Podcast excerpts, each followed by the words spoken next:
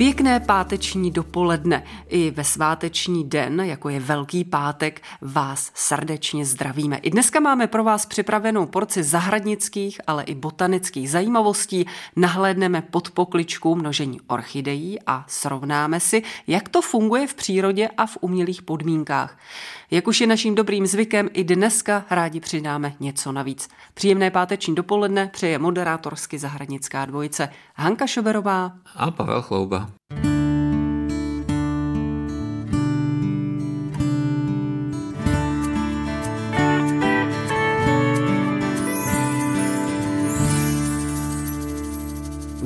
Pavlem budeme dneska mluvit o orchidejích, ale Pavle, my navodíme trošičku jiné téma, o kterém mám pocit, jsme ještě nikdy v zelených světech nemluvili. A to o jejich množení. Jak se vlastně orchidej v přírodě namnoží? Tak orchidej to vůbec nemá jednoduché v přírodě. Může se množit vlastně stejnými cestami jako v kultuře umělé. Jedna z těch cest je množení vegetativním, to znamená, že když orchidej roste v nějakém trsu, zejména třeba na větvi nějakého vysokého stromu a ten trs je mohutný a potom díky třeba nějaké klimatické události, jako je bouře, blesk nebo prostě cokoliv, eh, dojde k mechanickému rozdělení toho trsu, tak může část těch pahlíz jakoby někam padnout níž a dále potom pokračovat v růstu, takže to vegetativní množení také připadá trošku do úvahy v té přírodě, ale v přírodě nejběžnější cesta samozřejmě, jak jinak, je množení semínky. A to je v případě orchidejí velmi, velmi specifické, protože semínka orchidejí vypadají trochu jinak jako semena běžných obyčejných rostlin. Jak vypadá takové semínko orchideje? Základním rozdílem mezi běžnou rostlinou a orchidejí je to, že semínko orchideje je velmi malinkaté. Vypadá jako prach. Někdy ani volným okem není možné jedno semínko pořádně vidět.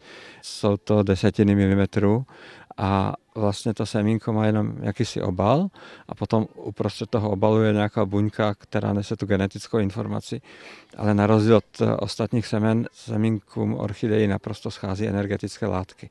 Když se podíváme třeba na fazolku nebo na mák nebo na ořech, tak to jsou semena, která nesou nějakou energii, ty bílkoviny, prostě je tam hodně energie na to, aby ta rostlina, když vyklíčí, aby měla z čeho žít první dny nebo první týdny života. A orchidej nic podobného nemá, takže díky tomu ten mechanismus klíčení eh, je tímto velmi silně poznamenaný. Kolik taková orchidej má těch semínek? Hodně? tak když dojde k oplodnění, tak eh, každý ten jeden plůdek má řádově tisíce, desetitisíce, ale jsou známé případy, že jsou to možná i statisíce semen. Ta semínka jsou opravdu prachovitá, protože na to, aby mohli vyklíčit a pokračovat jako orchidej, tak se musí v té přírodě sejít několik okolností, to si řekneme za chvilinku.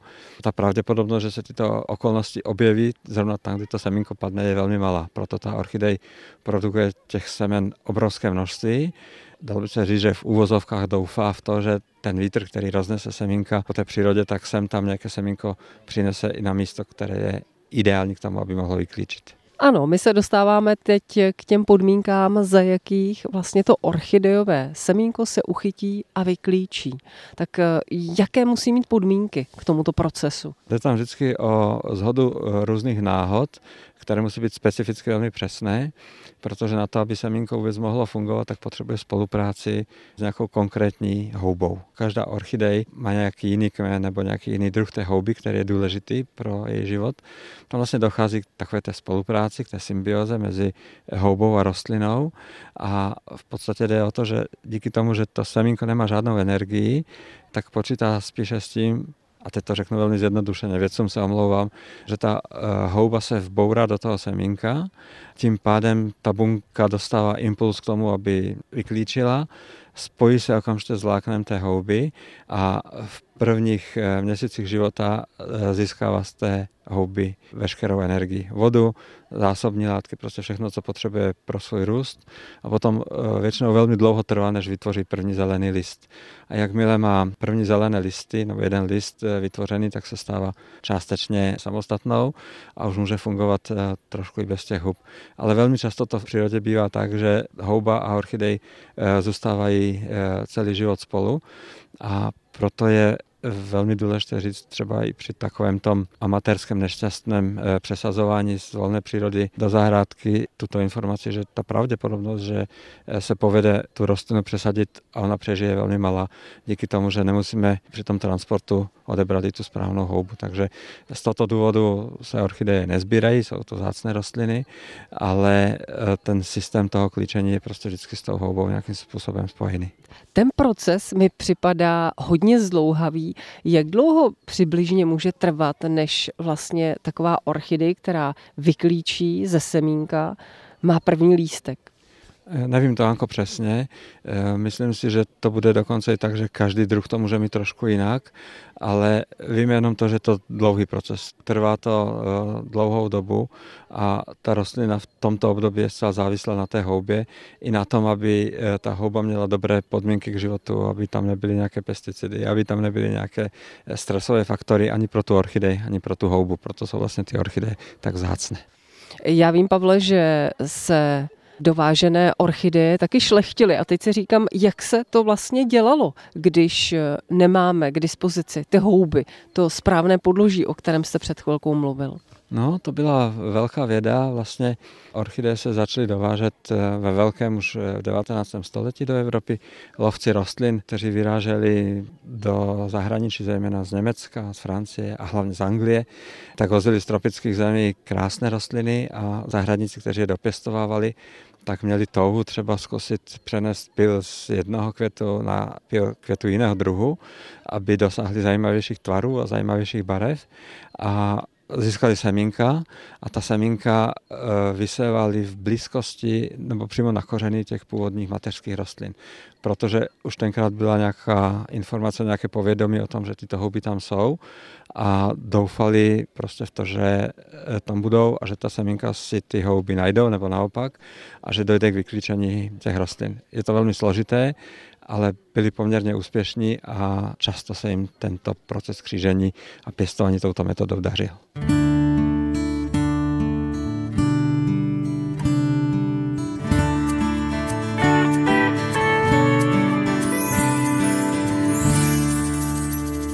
laborantkou Alenou Nekolovou se setkáváme v botanické zahradě, ale tentokrát v laboratoři. Aleno, vítejte. Dobrý den. Dobrý den. Mohla byste nám popsat, jakým způsobem se rozmnožují orchideje? Protože my už je známe, že si je koupíme narostlé, často i nakvetlé v obchodě, ale neznáme ten proces, jakým ta orchidej se vlastně množí. Jak složitý to je proces? Tak samozřejmě nejdříve musí dozrát semeník. Ty semeníky jsou různě veliké podle toho, co je to za druh a rod orchideje. Když potom ten semeníček dozraje, to může trvat třeba od dvou měsíců až po 8 měsíců tak ten semeníček vlastně ustřihneme a dáme ho do misky. Semíček doschne a potom semeníček otevřeme a vysypeme semínka. Ty různý druhy mají různý semínka, jsou všechny drobný a proto vlastně, protože se nemůžou vysít přímo na substrát, tak se používají živná média, protože v přírodě rostou symbioze s houbou. Můžeme k těm semínkům, my je tu máme vysypané v těch miskách, mají dokonce různé barvy, každý semeník má jinou barvu toho semínka. Kolik jich tam tak je? To je spíš takový prach, nepřipomíná to semínko jako fazolku nebo něco podobného. Semínka jsou velice jemná, jsou opravdu miniaturní a samozřejmě těch semínek je tam tisíce a tisíce. Samozřejmě, že všechny nevyklíčí, záleží, co máte za médium a jak se vám to podaří vyklíčit, jak jsou klíčivá, jestli ta rostlina byla silná, jak vytvořila klíčivá semena. Když ty semínka potom máme takhle a aby jsme mohli dát na to živné médium, musíme dát je do injekční stříkačky a tam potom nasajeme sterilizační rostok a sterilizujeme asi 10 minut potom to propláchneme ve vodě a potom už to dáváme na to živné médium. Co je to živné médium? Co obsahuje? Co to je za látku? Používáme agár, který stuhne, tak jako želatina, a do toho přidáváme různé makroprvky, mikroprvky, vitamíny, hormony, aby ta rostlinka měla všechno, co potřebuje k růstu.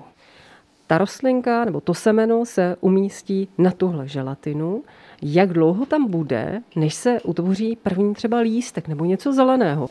Nejdřív vytváří orchideje takzvaný protokormy. Ty se můžou vytvořit od jednoho měsíce až třeba po rok, jim to trvá. A když máme tyhle takové malé zelené hrudky, tak je potom rozpasážujeme, aby měly víc místa a rostlinka se začne diferencovat. To znamená, vytváří kořínky, lístečky a až doroste do velikosti, dejme tomu 5 cm, tak tu rostlinku už z té lahve můžeme vyndat. Mezi tím projde třemi nebo pěti pasážemi. Ta doba té pasáže záleží na rychlosti růstu té rostlinky, ale je to tak od půl roku po půl roce nebo někdy až po roce, záleží, jak ta rostlinka rychle roste a jak vyčerpá to médium. V jakém prostředí máte ty lahvičky s těmi mini, mini rostlinkami uložené? Musí být speciálně klimatizovaná, svítí se těm rostlinám, jak to tam funguje? No, samozřejmě je to klimatizovaná místnost, kde se svítí 16 hodin, 8 hodin mají tmu a teplota se udržuje na 22 stupních. Když to tedy vezmeme od toho semene v podobě prášku a potom k té rostlince, která už skutečně připomíná orchidej, kterou můžeme vysadit do substrátu, jaká doba uplyne? Když to jde hodně dobře a ty rostliny dobře rostou, tak to trvá dva roky. Pokud e, jsou to rostliny třeba kriticky ohrožené, kde vlastně ten růst je pomalý, tak to trvá třeba až 7 let, ale máme tu i orchideje, které tu mají třeba 12 let. Tímto způsobem množíte jaké druhy orchidej tady v botanické zahradě? No, tak jsou to jednak kriticky ohrožený nebo ohrožený rostliny, potom také přírodní sběry, které sbírají kurátoři na přírodních lokalitách, protože ty lokality se ničí, tak aby se vlastně zachovaly ty orchideje, rozmnožily se a zůstaly vlastně nám pro další generace. A my už teď naprosto chápeme, proč orchideje, hlavně ty vzácnější, nejsou vůbec levnou záležitostí, protože to, než se nám dostane ta rostlina do obýváku, tak trvá dlouhou, dlouhou dobu a je za ní spousta práce. Je to tak? Je to tak. Já vám děkuji, mějte se moc hezky, ať se vám vaše práce daří. Naschledanou. Naschledanou.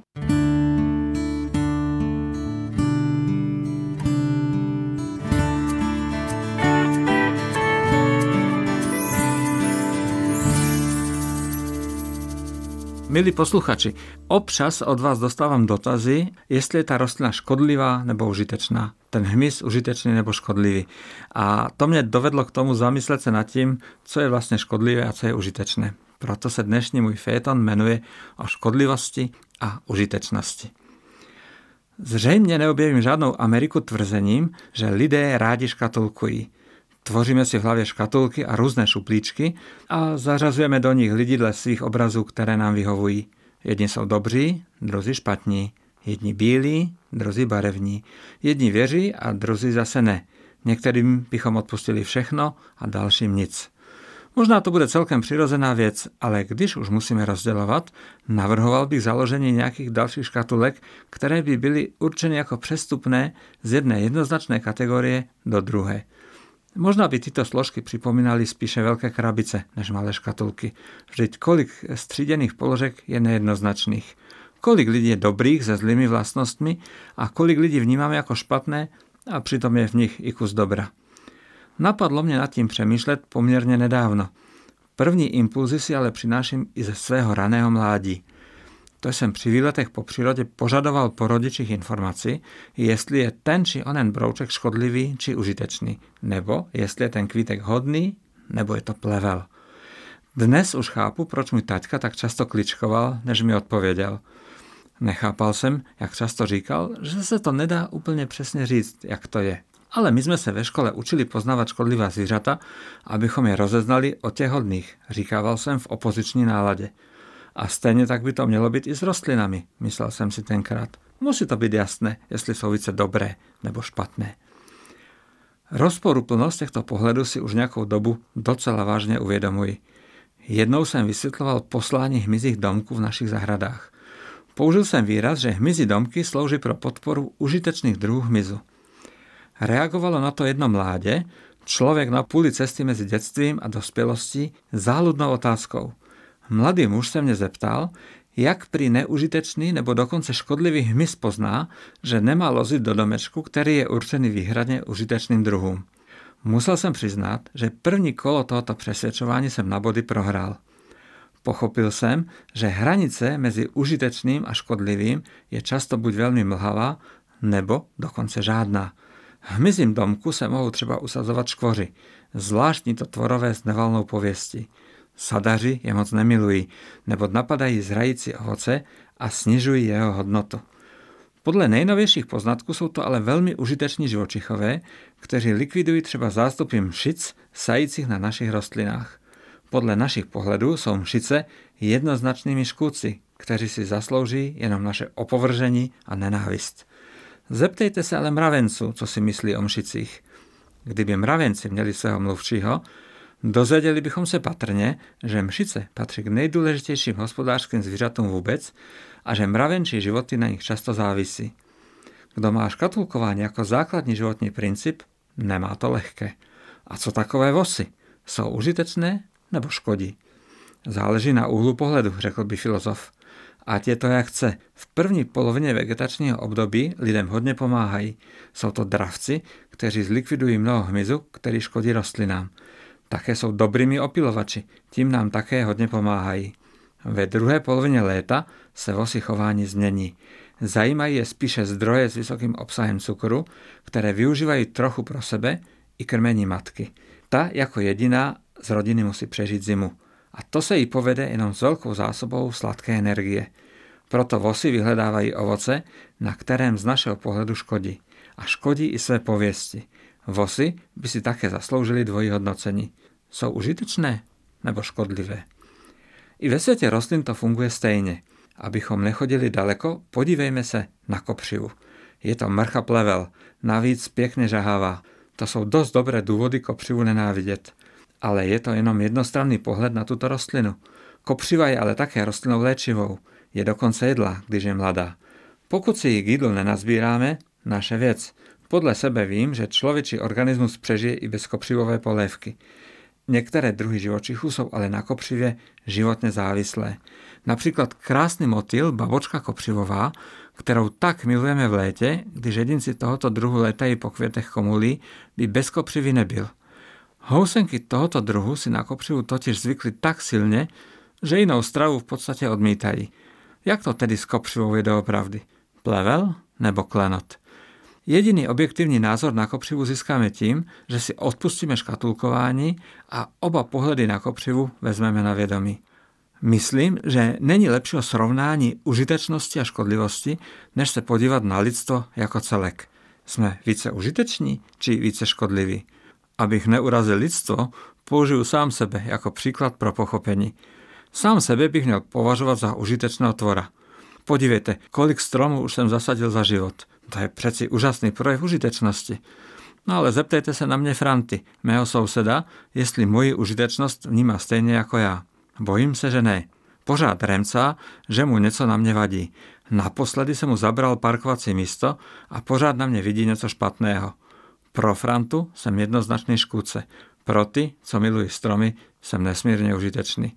No a takhle je to se vším. Se škvory, s mšicemi i s kopřivou.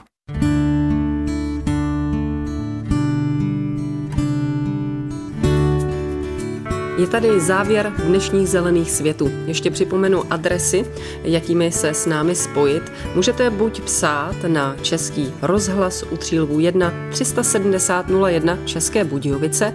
Možná pro vás bude jednodušší e-mail zelené svety zavináč cb.rozhlas.cz anebo zatelefonujte na 22 155 44 33. To je náš rozhlasový záznamník, na který můžete nadiktovat svůj dotaz. Příjemnější a veselější život s rostlinami vám od mikrofonu Zelených světů pro dnešek přejí Hanka Šuberová a Pavel Chlouba.